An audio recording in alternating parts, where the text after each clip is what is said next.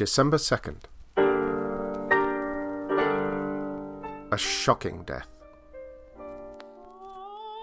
Mr. John Ramage, the owner of a successful, if unpopular, building firm and a successful and unpopular pacemaker, electrocuted to death by faulty lights on a display Christmas tree at the local garden centre.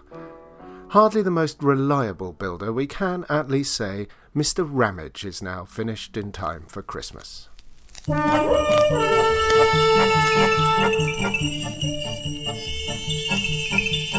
Lightning flying all the snow with a hey ha ha ha ho ha ho, and sleigh bells ringing, gaily singing, merrily we go. Deadvent Calendar, a merry murder mystery in 24 crimes. Written by Tobias Sturt and read by Jon Millington.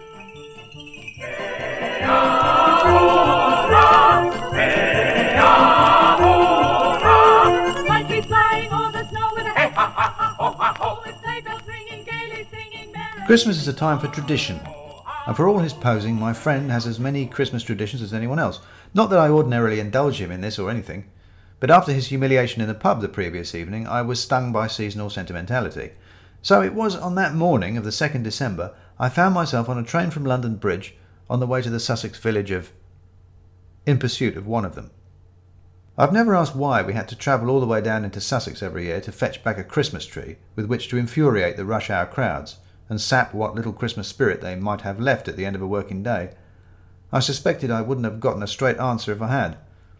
I assumed that given how hard it was, involving train journeys, walking about the countryside, carrying trees, swearing at each other, and enduring the dirty looks of tired office workers, it had to be an important tradition. And most important Christmas traditions are childhood ones.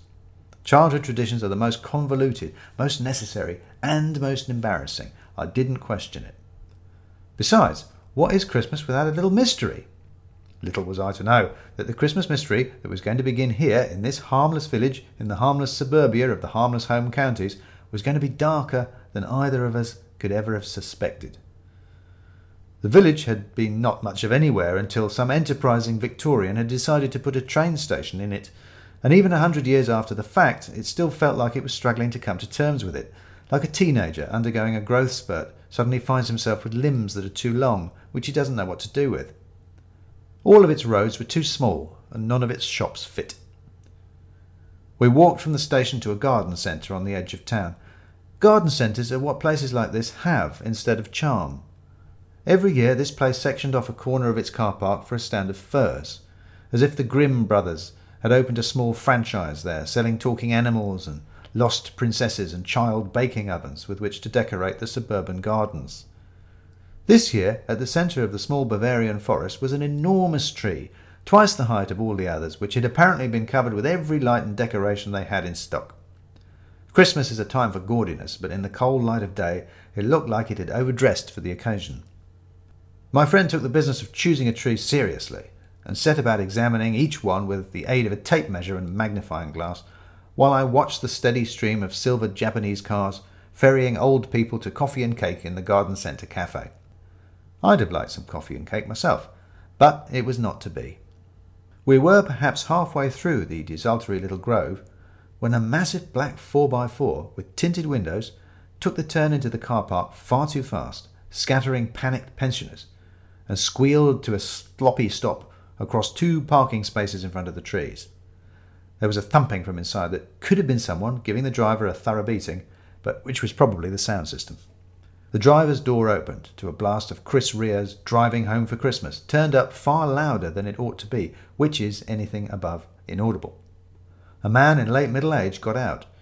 He was wearing a bright red baseball cap with a Ferrari logo on the front and wraparound mirrored sunglasses, a green gillet with a pink polo shirt that tucked into his carefully ironed stonewashed jeans held his expansive beer belly proud of his florid belt buckle. He slammed the door, hitched up his trousers with a jingle of keys, and stumped towards the trees. Desmond! he shouted.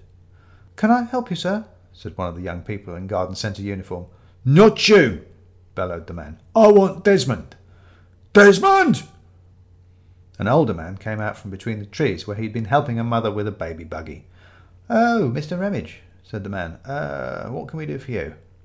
I want a tree. What do you think? A car No, I don't need any more cars, said the man, looking round to make sure he was being overheard. Got plenty of those.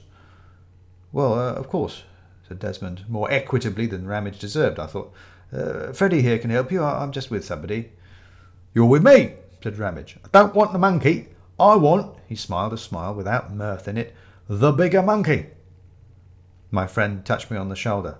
Watch this, he said, and disappeared into the trees. Uh, well, uh, have a look round, said Desmond, and let me know what you like.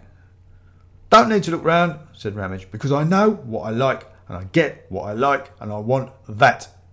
And he gestured at the big over decorated tree in the middle. That do lovely, he said, then raised his voice a little. Go in the entrance hall. Two stories high, big staircase, that in the middle. Couldn't care less myself, but the missus wants it, so that's the one. But that's just here for the decoration, said Desmond. For decorating my house, said Ramage. It's not really for sale, said Desmond. Everything's for sale, said Ramage, digging in his pocket. One hundred cash, one fifty with the decorations. Well, I can't, can't really say say how much that um, started Desmond. Are you arguing with me, Desmond? said Ramage. You don't argue with me. I've got cash and I want that tree. Do you want me to get Malcolm? Do you know how much business I put this place's way? Ramage, builders and remodelers. One word to Malcolm and you're out on your ear, Sonny Jim. You don't want to argue with me, Desmond. Oh, said a voice. Oh, yes. Just perfect.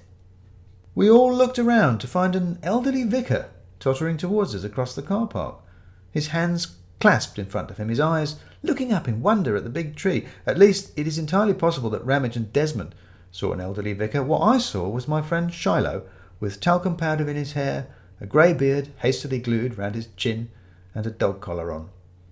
I carefully backed away into the shelter of the trees. Oh, yes, said Shilo in a quavery voice. That will do just splendidly, just splendidly. Right in the middle of the hall of the orphanage, you know.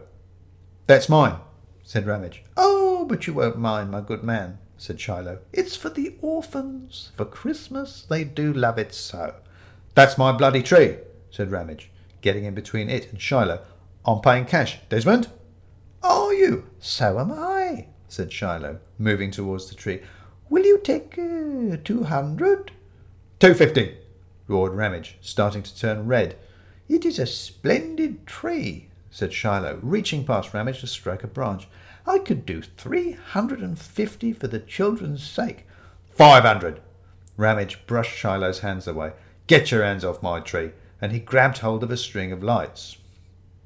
There was a pop and a sizzling noise, and all the lights flashed off in unison. Ramage made an odd strangled noise, quite the quietest noise he'd made so far. A wisp of smoke curled out from under his baseball cap. His arm jerked impulsively, and he turned away from the tree, taking a turn of flex with him as he fell to the ground. He twitched once on the ground and then lay still, the lights wrapped round him, flashing on and off, jolly red and green. He lay quite still and quite, quite dead.